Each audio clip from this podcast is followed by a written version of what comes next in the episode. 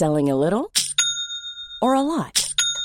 Shopify helps you do your thing however you cha-ching. Shopify is the global commerce platform that helps you sell at every stage of your business. From the launch your online shop stage to the first real-life store stage. All the way to the did we just hit a million orders stage.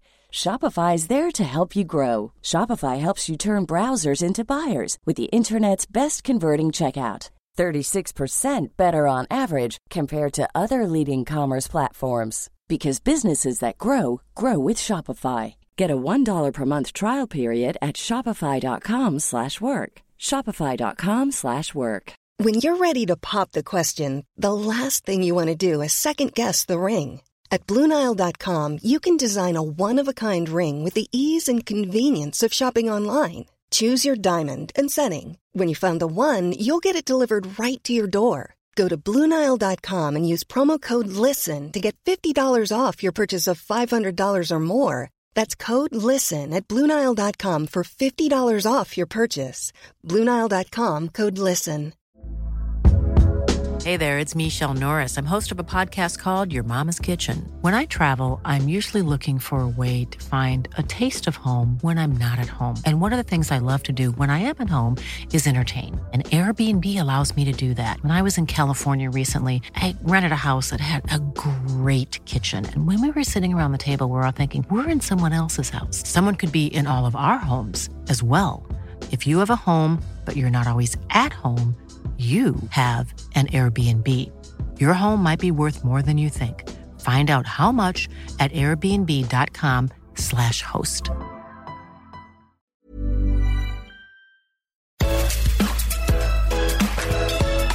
Hello, hello, and welcome to Food Network Obsessed. This is the podcast where we dish on all things food with your favorite chefs, food influencers, and Food Network stars.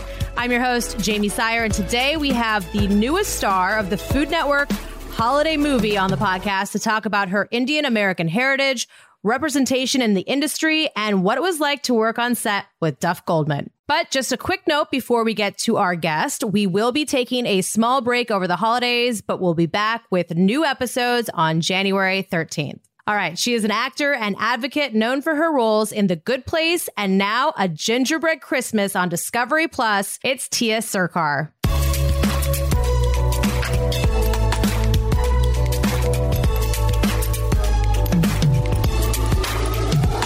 Tiya, welcome to the podcast. How are you today? I'm doing so well. Thank you. Thanks for having me on. Yeah, we are so excited to have you on and pumped to talk about your acting career and, of course, your latest film. But first, I must ask about your recent travels, because I saw you spent your Thanksgiving in Peru, which is such an incredible country. How did this trip come about? I actually just got back yesterday. So, oh, wow. Yes, it was amazing. How did it come about? I had a few days off, like, you know, obviously Thanksgiving break. And I thought, where can I go that doesn't require like a really, really long flight, like crossing an ocean? And where can I, what can I fit into like a 10-day trip? And going to Peru and visiting Machu Picchu has always been super high on my bucket list. So I thought, what better time than now to just check that thing off? So I did it. That's amazing. What was your favorite part from your time there? Oh my gosh. I'm not just saying this because this is a Food Network podcast, but honestly, food was a big plus. I mean, like truly, Machu Picchu is... It's hard to describe in words. I mean, I've obviously seen pictures and videos and, you know, National Geographic, you know, specials or whatever my whole life. But it was almost like I had to pinch myself when I was there. Like, I'm actually seeing this with my own eyes. And it's just every bit as incredible as you hope it will be and think it is. And the people are just so, so warm and like hospitable, and the food is so good. So it was, all good things. All good things. I couldn't agree more. I actually went there after I got laid off from ESPN a few years ago. And it was, I mean, people say it's life-changing, but it's true. It really does take your breath away. It is stunning. you know, in more ways than one, like you said. And definitely the food was a highlight as well. And as I mentioned, you were there over Thanksgiving. So what was your Thanksgiving Day meal like? Yeah, my Thanksgiving Day meal was a little different than normal, which was totally fine with me this time, you know, this year. What did I eat? I was in Cusco for Thanksgiving Day. So we ate, you know, causa, which is like that for anyone that doesn't know, it's like a stacked, well, how do I describe causa? It's like mashed potatoes with like avocado and then something on top, which is either like raw, like fish tartare or chicken. And this particular one at a restaurant that if anyone ever goes to Cusco, please go eat at Morena. Morena. Oh, so I think I ate there. Oh my God. It's on the square, like on the Plaza de Armas, and you're looking out at these amazing, it's like just a beautiful view, wonderful staff, and the food is like insane. So anyway, theirs just happens to be breaded and fried. I mean, so, even better. Yeah. So causa, ceviche, obviously I ate like my weight in ceviche on this trip. And, chicha morada, which is like that purple corn drink. Oh, but this one had pisco in it. So, you know, nice. there are worse Thanksgiving meals than the one I had. What was the favorite thing that you ate on this trip? Gosh, I mean, potentially that deep, you know, breaded and fried causa. Yeah, I mean, that sounds pretty hard to top. Oh, you know what? Between that meal at Morena, which was incredible, and we were in Lima, and, you know, Lima, gosh, it's like it feels like a world away from the Sacred Valley and Machu Picchu and Cusco, which is like in the Andes, and the food there is like very specific, like Andean food. And Lima's like almost feels not the city, not the way that it looks, but almost a touch like Los Angeles. Like it's on the water, you know, has a very Pacific coastal feel and lots of seafood. And if anyone ever is in Lima, please go eat at La Picanteria. Okay. And like eat everything and drink a pisco sour. It comes in like this massive, it's like a goblet of pisco sour, which I don't like sours. I don't like whiskey sours. I don't like, but man. Now you gotta have pisco sour. When I drank a few, but this one was by far the best, and like the best ceviche I've ever had. So good. Those are my Peru recs. La Picanteria in Lima and Morena in Cusco. I have more, but this isn't a Peru podcast, so we'll save that. We'll save that for another episode. No, it sounds like an amazing way to spend your Thanksgiving holiday. And speaking of celebrations, I know the Diwali was also fairly recent at the end of October. And I love what this Festival of Lights represents, you know, the triumph of light over darkness, the human ability to overcome. What were your Diwali celebrations like growing up? Well, most of our, I mean, we're Indian, so I'm Indian. My parents are from India, and you know, I'm sure this is not relegated to South Asians, but like most of our holidays are, you know, revolve around food and eating, cooking, eating, sharing meals with family. And then Diwali specifically involves like lighting diyas, which are these like clay lamps, and you dip these like, we used cotton balls. I don't know what they used back for a millennia, but dipped in clarified butter, like in ghee, and that, and you light those, and it's, you know, it's sort of like, it's like the equivalent of like Christmas lights. It's really special and beautiful, and it represents you know, like this beautiful idea, like you said, about you know, good conquering evil, and sort of like rebirth and overcoming obstacles. So it's a beautiful celebration. How have you made those celebrations, you know, your own as an adult, you know, living away from home and trying to kind of keep those traditions alive? Yeah, that's a good question. It's hard because I you know, I live far away from my family, unfortunately. I see them as much as I can. You know, we all love to travel. And so we still travel together as a family, which a lot of my friends think I'm crazy for doing. So we often will travel to see each other, or we will all go on like a a big, family trip over like the Christmas holidays or Thanksgiving holidays or whenever we can. But yeah, I mean, it's difficult because I don't really have like, I'm Indian and I'm specifically Bengali. My parents are from Calcutta. So culturally, ethnically, we're Bengali. And so I don't really have like a Bengali community that I'm necessarily a part of really here in California. And so, it's kind of long distance or whenever, I'm able to be with family for these types of things, but you just do the best you can. Yeah. No, I mean, I think all of us can relate to that for sure. You mentioned your parents are from Calcutta. What do you remember about growing up, your childhood and their culture and their traditions that they were, trying to teach to you, but also, obviously assimilate to your life in Texas as well? Yeah, I mean, I feel really fortunate. I feel like super lucky that I feel like I can say I am fully, wholly, no pun intended, bicultural. Like I was born and raised in Texas. I am Texan through and through.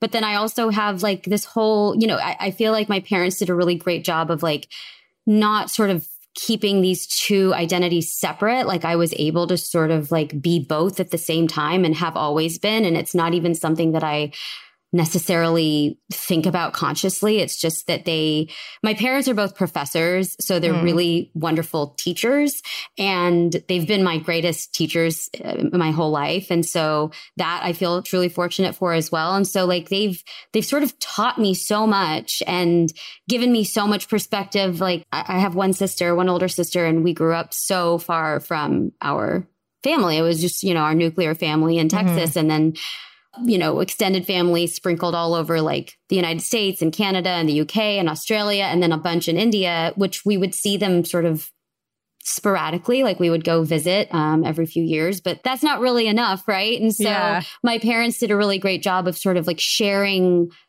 all kinds of, not just information, but like cultural sort of practices. And we spoke, my mom would tell you that I speak terrible Bengali, but I understand Bengali perfectly. My sister and I both sort of, it goes in the same, like my parents speak Bengali and English to us. I hear them the same way. And then when it comes to like actually responding in Bengali, it takes me a little longer, but Fair. So I have my parents to thank for like how we were raised to proudly be both American and Indian and Texan and Bengali. And I don't even sort of, it's just sort of my identity. And it's so ingrained in me that I don't even sort of have to consciously think about it or try to balance them. They just are me. That's who I am.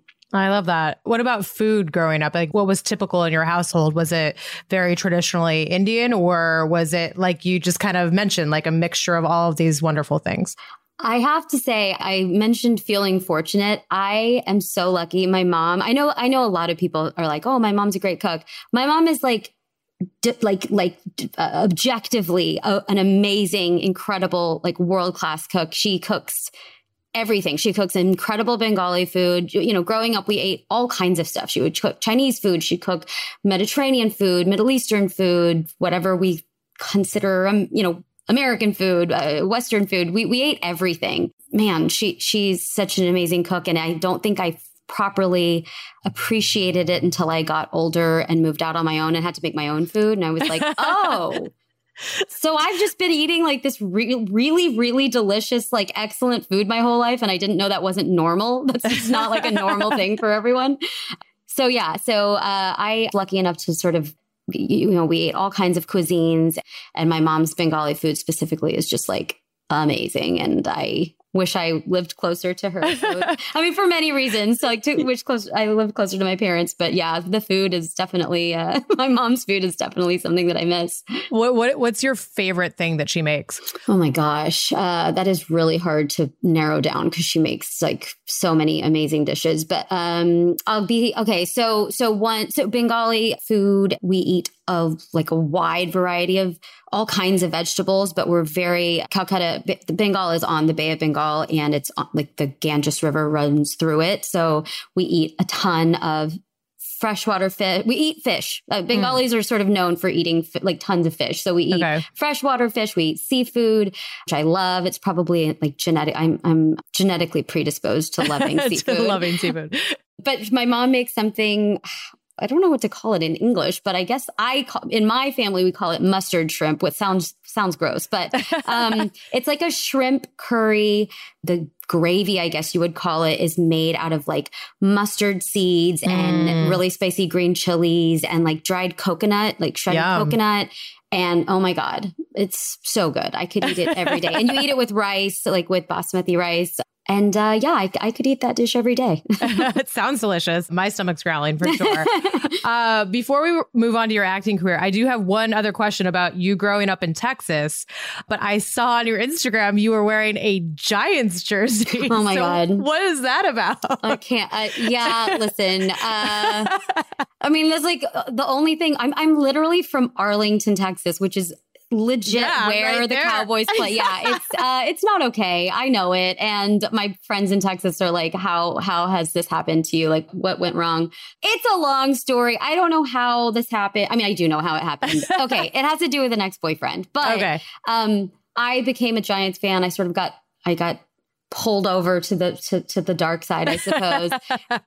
early 2000s. So it's not like I jumped on the bandwagon when they won the first Super Bowl that they won against the Patriots. I was already a legitimate fan, but that relationship may have ended, but my relationship with the Giants never has. You got to keep something from that relationship. Absolutely. So we'll do that. We don't get a lot of actors on the show. So I am interested to dive into how you got into the industry. What was the moment where you kind of felt this spark in terms of performing and kind of loving that? Great question. By the way, I also never get to do podcasts or interviews about food. So I'm thrilled. I always end up talking about acting, but getting to talk about, it's my favorite subject. So it's mutually beneficial. I started performing. I was a dancer first. I started dancing when I was maybe 2.5 was my first dance recital, dance performance. And I started taking musical theater classes and acting classes when I was maybe 7 or 8. And I just was doing theater, community theater in school all throughout, up through high school. And when I went to college, I went to the University of Texas in Austin, and I got 2 degrees. I got a theater and dance degree, and I got a business degree, which in hindsight, I didn't really have any business getting because I didn't know what I was doing. And I still, to this day, half my friends from college are theater, artsy fartsy types. And then the other half are all hedge fund analysts and investment bankers. And I have no idea what they do. And we took the same classes. I don't know what happened. But anyway, I started performing at a really young age and loved dancing and I loved acting. And I don't know. I mean, I think I sort of would, I don't know. I was probably the most annoying kid. I would perform skits and try and tell jokes at family parties and try and make people laugh. And once I realized that I had the ability to entertain people and people, I could get them to smile or laugh. And it felt so just thrilling. And also it made me feel great. So I think, at some point I was this is what I want to do forever and ever if somebody lets me. So here I am. Were your parents supportive or skeptical about this acting career choice? Both. My parents are great. If you can't tell already, I'm big fans of theirs. Yes. I feel really lucky that my, people are ooh, you're Indian parents. And by the way, my parents are not just Indian immigrants. They're PhD professors. So it's a double whammy of, expectation. Sure. So, but they're also very cosmopolitan people. And I don't think there was, and by the way, my mom was a dancer. She was my first dance teacher and choreographer. She was an actor when she was younger, not professionally, but, and same as me when I was younger, she would perform, she performed her whole life basically through college. And so I get it from her, the performance bug. And I don't think that either of them had any issue with my craft, the craft of acting. I think, especially for my dad, who is a tip, just very risk averse. I think the issue was just this idea that, like, I still think, you know, he still can't imagine, like, it cannot compute that, like, I never know what my next job's going to be or when or where. And, like, I think that was the most distressing thing to them, was just like the sort of instability or sort of unpredictability of my business. And, you know, my dad is he's an engineer. He's a professor, like a business professor. And so it's like A plus B has to equal C. If you're the best basketball player in the world, you're going to go and play in the NBA. And, you know, that's that, but that's not really how my business works. There's a lot of, like, unknown sort of, you know, parts to the equation. So I think they were worried about me, obviously, and they've always been supportive, thank goodness, and have never had any issue with, like, what I do. It's more just like they would rest easier if there was less uncertainty involved in my industry. Normal job with benefits. And, correct. You know, and contract. A 401k. Yeah, exactly. 401k, yeah, all those nice things exactly. You give up when you pursue that avenue. You know, Michelle Obama once said, you can't be what you can't see. I'm curious if you struggled to find representation in the entertainment industry while you were growing up and having these aspirations to pursue acting. Yes. Great question. Yeah. I mean, I you know, was born and raised in Texas. I watched a lot of television and movies when I was a kid. I mean, my whole life. And yeah, I mean, I didn't see anyone. I grew up in the 90s, and there was no one who looked like me or had, you know, came from the same background or anywhere sort of near me. I mean, like, the only representation we had in the 90s was a poo on The Simpsons, which is not... Great. Not great representation. Not necessarily positive, affirming representation for a young Indian girl that, you know, desperately wanted and could have really used seeing someone that looked like me on television or in the movies. And so, yeah, I mean, that was definitely, I think, difficult. Would have been really, I feel like, There was something missing. And so that probably was part of what drove me to do what I am doing. And I am happy to report that I think that that's definitely changing. The landscape is changing, but I still think we have a long way to go.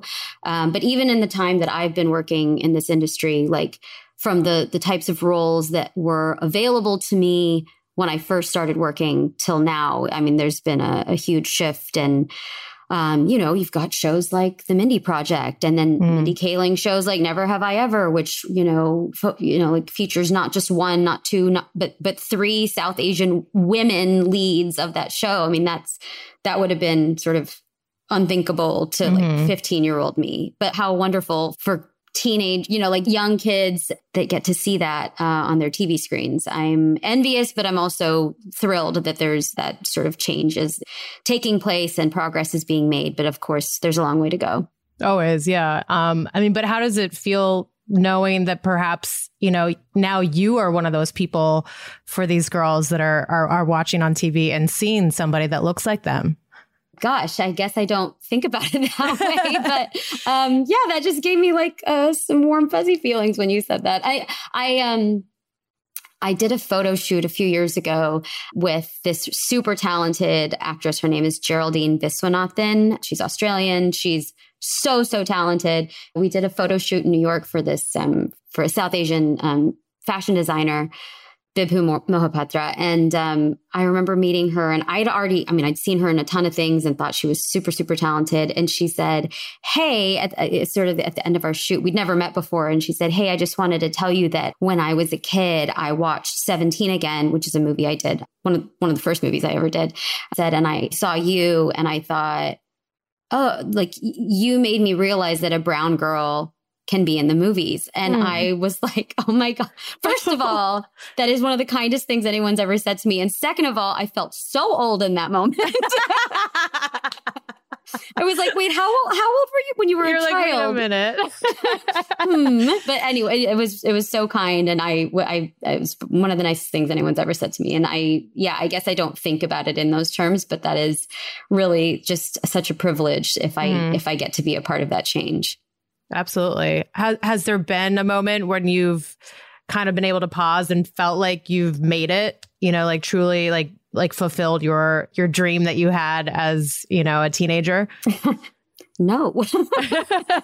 No. Well, look, I mean, I guess part of me is I'm sort of a, I don't know. I think one thing about having like drive or ambition or whatever you want to call it, ambition sounds kind of like a gross word, but something that you have to even just like be able to survive in this industry, mm-hmm. you know, otherwise you just sort of like get eaten up and chewed up and spit out basically. But is that like, I shouldn't say you, but like, I don't ever feel like I can sort of sit back on my laurels and go like, oh, look at what I've accomplished. Like, no, I mean, I sort of, you know, I have a goal and it's like back maybe 6 or 7 years ago, I had certain things that I was like, oh, if I could just do this, or if I could just get to here, or if this could happen. But once those things happen, the goalposts move, right? And so then it's like, okay, well, that was cool, but now it has to be this. And so for me, it's always like, I don't feel like I can sort of sit back and go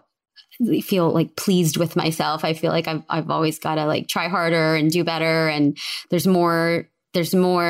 are more goals to pursue and hopefully achieve. And I think that's just how I'm wired. Yeah. No, I mean, like you said, I think some of it has to do with like, you know, having to be wired that way in order to continue to kind of slug it out. You know, it's an entertainment industry is not for the faint of heart, for sure.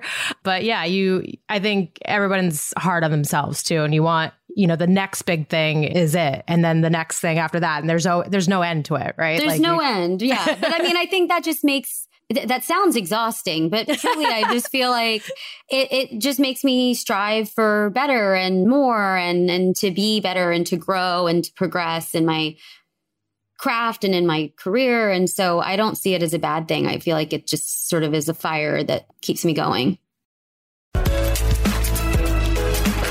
When we come back, Tiya tells us about her holiday movie, A Gingerbread Christmas, streaming now on Discovery Plus.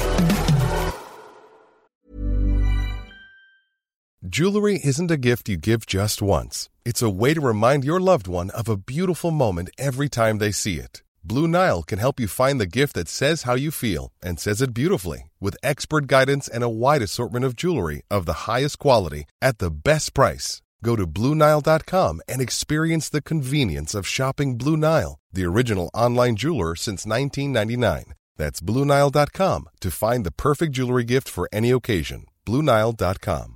I'm Sandra, and I'm just the professional your small business was looking for. But you didn't hire me because you didn't use LinkedIn Jobs. LinkedIn has professionals you can't find anywhere else, including those who aren't actively looking for a new job, but might be open to the perfect role, like me.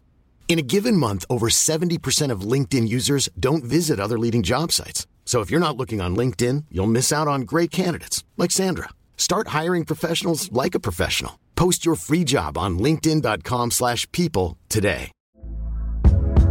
Hey there, it's Michelle Norris. I'm host of a podcast called Your Mama's Kitchen. When I travel, I'm usually looking for a way to find a taste of home when I'm not at home. And one of the things I love to do when I am at home is entertain. And Airbnb allows me to do that. When I was in California recently, I rented a house that had a great kitchen. And when we were sitting around the table, we're all thinking, we're in someone else's house. Someone could be in all of our homes as well.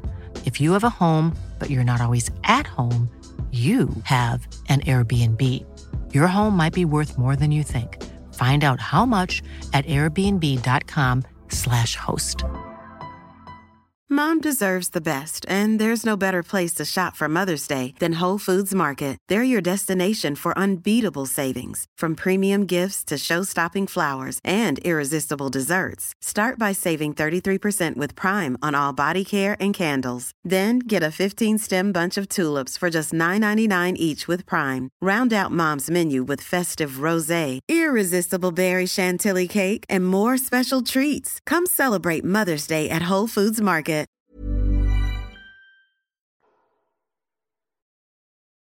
Your latest movie, A Gingerbread Christmas, is fabulous. I watched it the other night. We love a holiday movie, especially when it involves, you know, a bakery that needs saving, a big city girl. Of course, you have to have a love story. Like, of course. That's non-negotiable.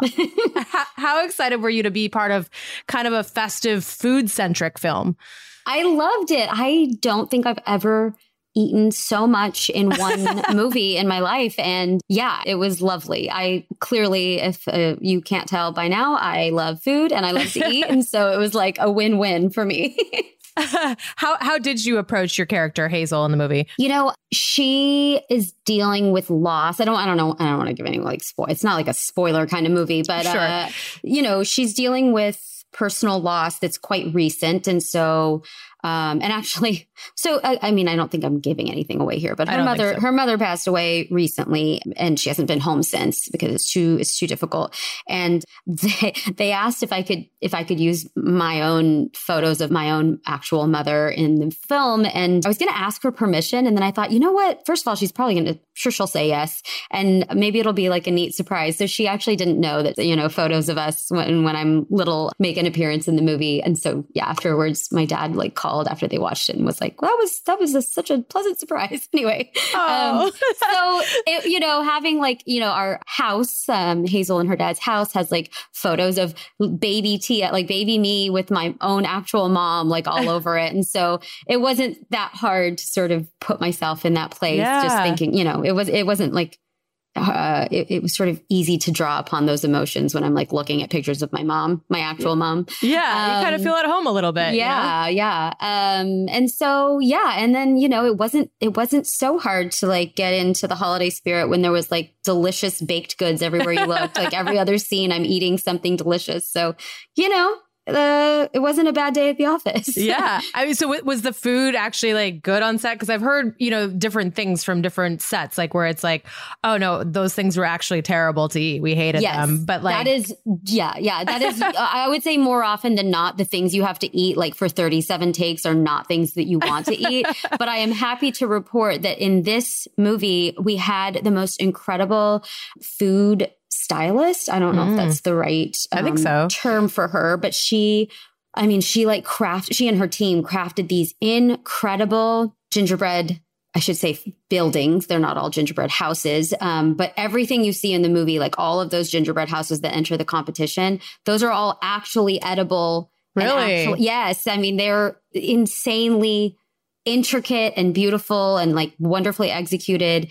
And she actually made most of the things that I like, most of the desserts and baked pastries featured, that are featured in the movie. And let me just tell you, they were all very delicious. So it made having to do take after take not so bad.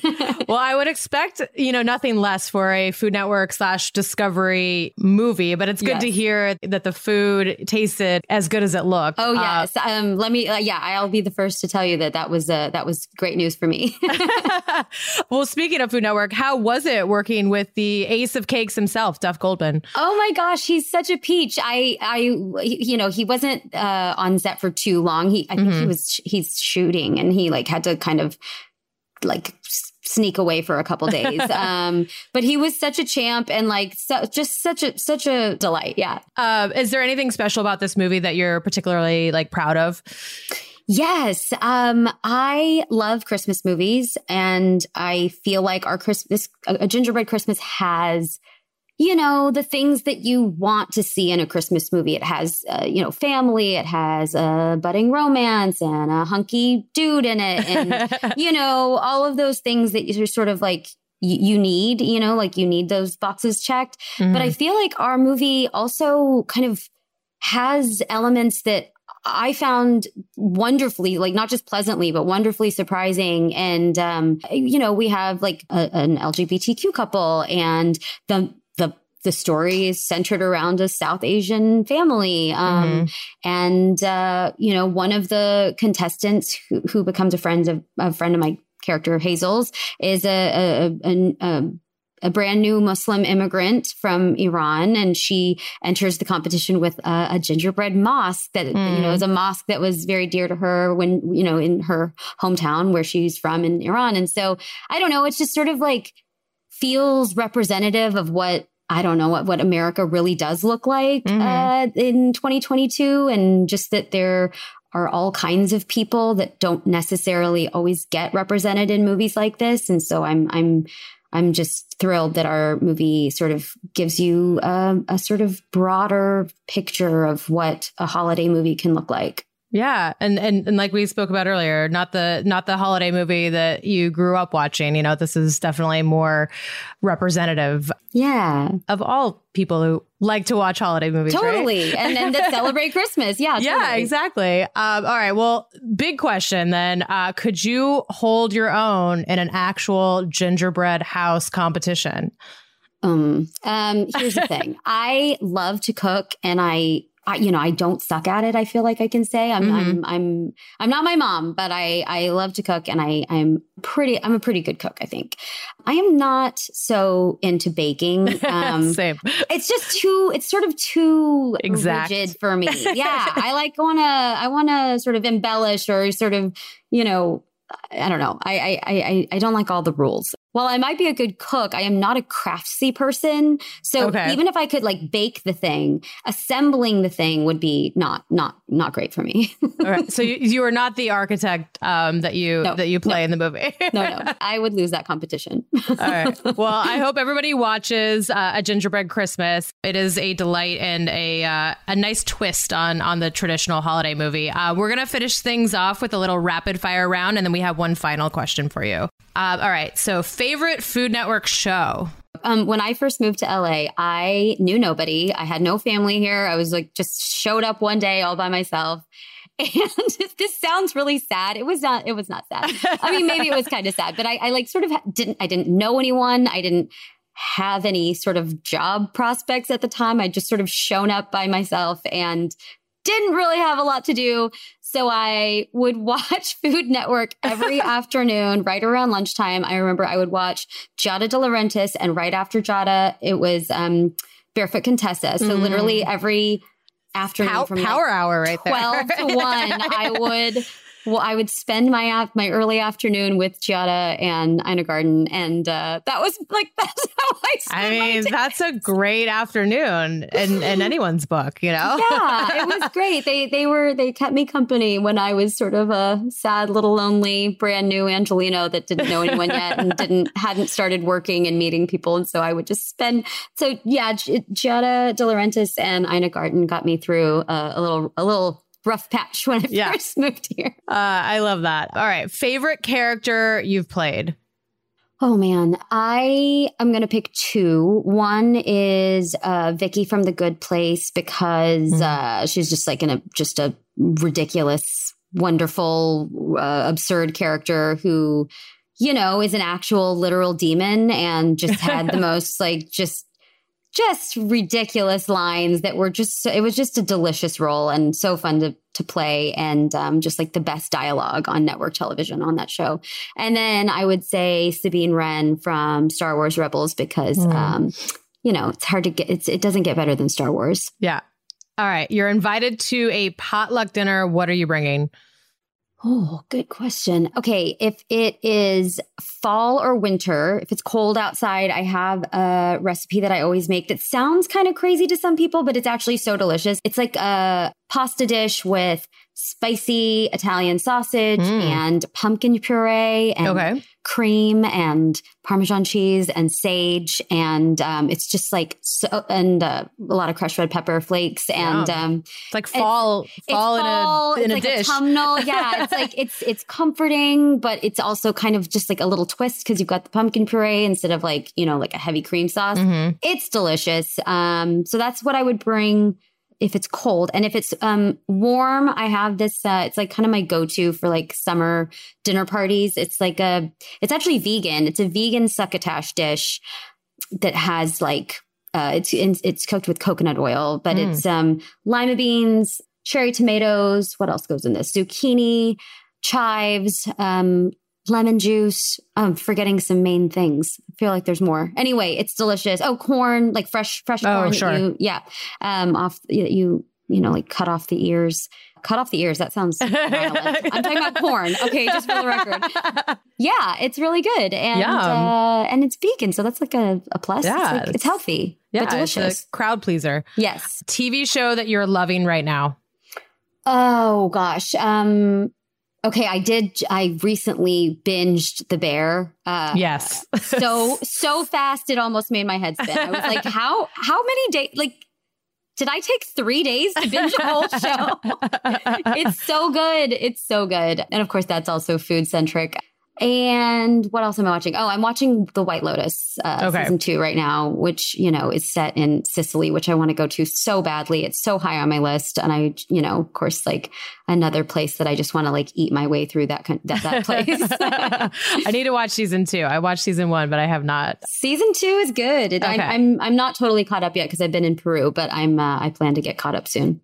All right. Best and worst parts of your job. Oh, well, the best part of my job is that it's my literal dream job and I get to actually do it, which is sort of hard to even believe sometimes.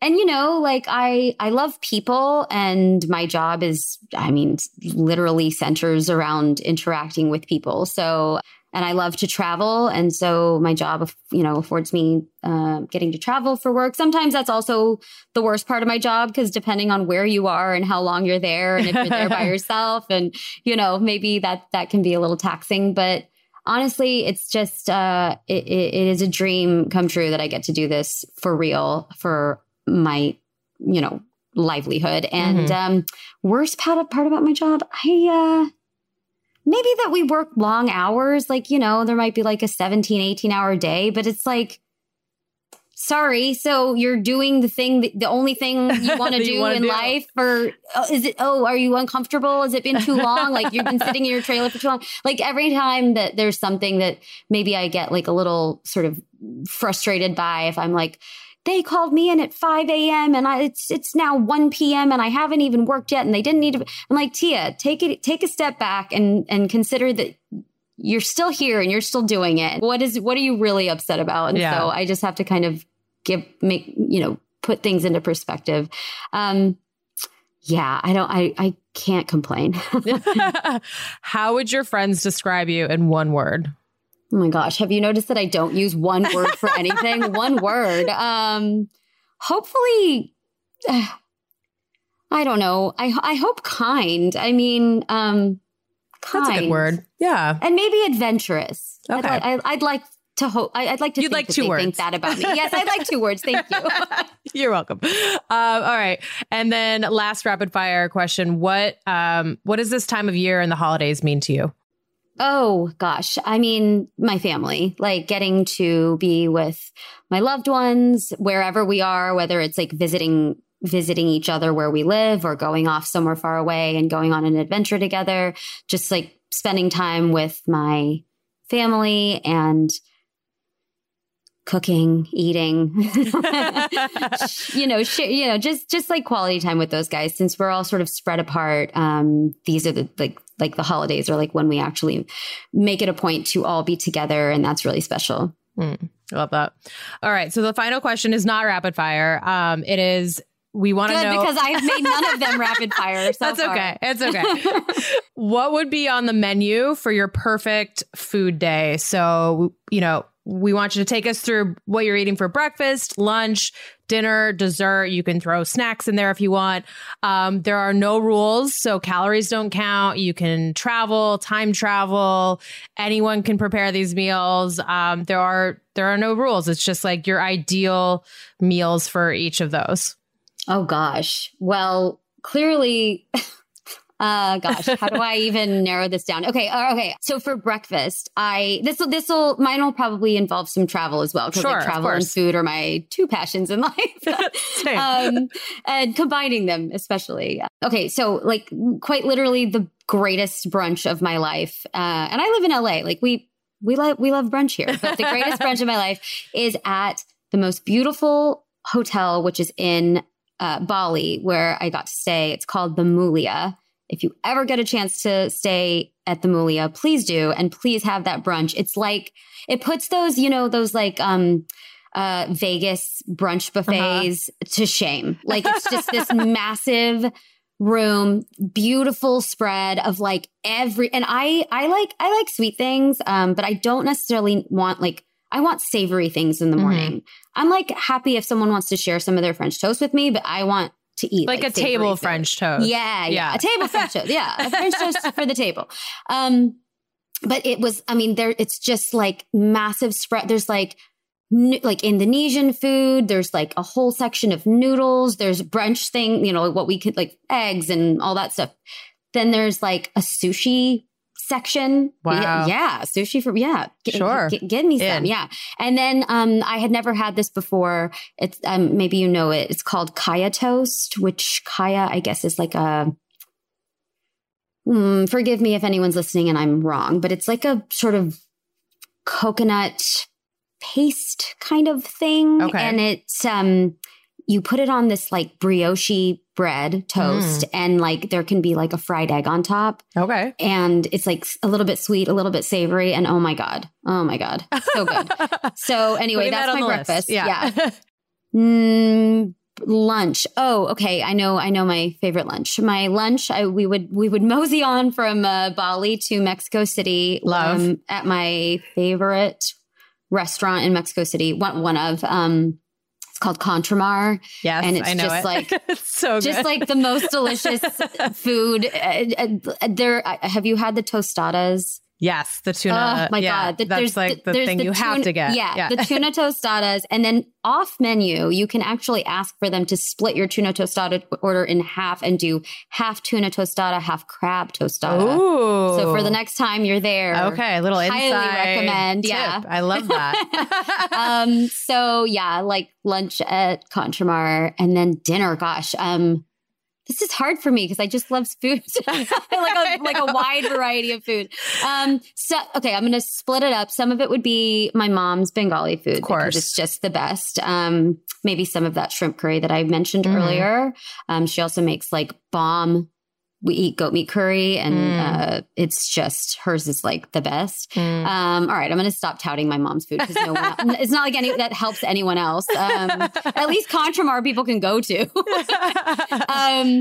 I'm going to throw some Texas barbecue in there. Of course. Because, I have to. I would say Austin either. Yes, Franklin's, of course, but La Barbecue. I love La Barbecue. La Barbecue is the best.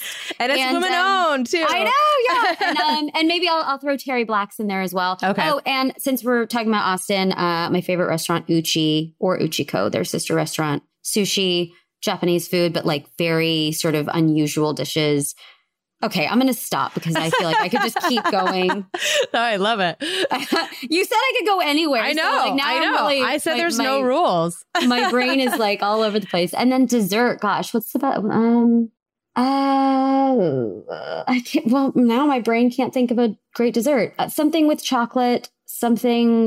It doesn't even have to be chocolate. I just love dessert in general. That's not really helpful, is it? You could have like a dessert. Yeah, like a dessert buffet or something. Yeah, maybe like a Jose, maybe a Jose Andres dessert. Okay. I've never been disappointed eating dessert at any of his restaurants that I've been to. So that's not very specific, but that's all right. That's my answer. You don't know where you don't know what you're going to be feeling after you ate all of that food. It's so true. You don't know what you're going to be in the mood for. It's so true. I think leaving your options open is the way to go. Yeah, I don't want to paint myself into a corner. Exactly. Well, this has been such a delight chatting with you about your career and, of course, your new Discovery Plus movie, which everybody should watch and get in the holiday spirit. And thank you so much for taking the time and best of luck with your career. Thank you so much. Happy holidays. Happy holidays. Once again, I encourage everyone to stream all of the new Discovery Plus original holiday movies. They just make you all warm and fuzzy inside. And make sure to follow us wherever you listen to podcasts so you don't miss a thing. And if you enjoyed today's episode, please rate and review. We love it when you do that. That's all for now. We'll catch you foodies after the holidays. We'll be back with new episodes on January 13th.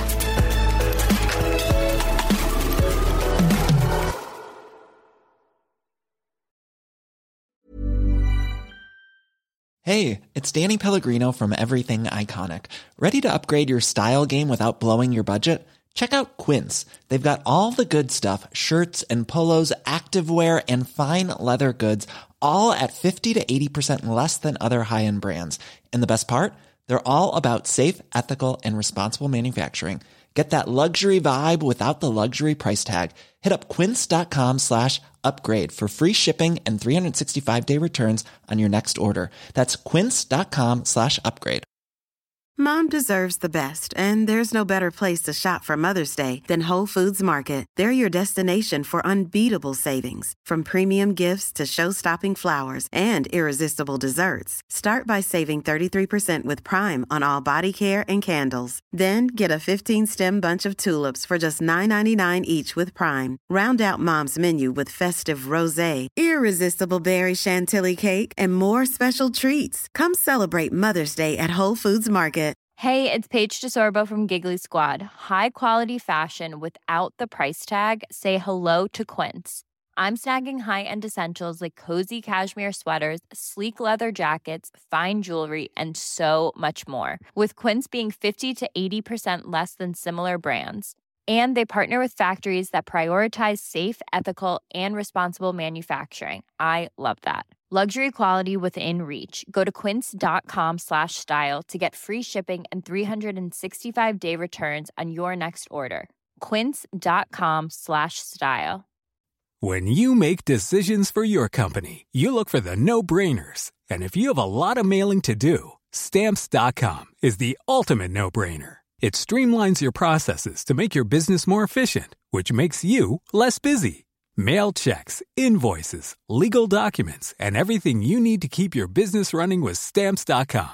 Seamlessly connect with every major marketplace and shopping cart. Schedule package pickups and see your cheapest and fastest shipping options from different carriers. With rates up to 89% off USPS and UPS rates. And with the Stamps.com mobile app, you can take care of mailing and shipping wherever you are. Make the same no-brainer decision as over 1 million other businesses with Stamps.com. Sign up with code PROGRAM for a 4-week trial, plus free postage and a free digital scale. No long-term commitments or contracts.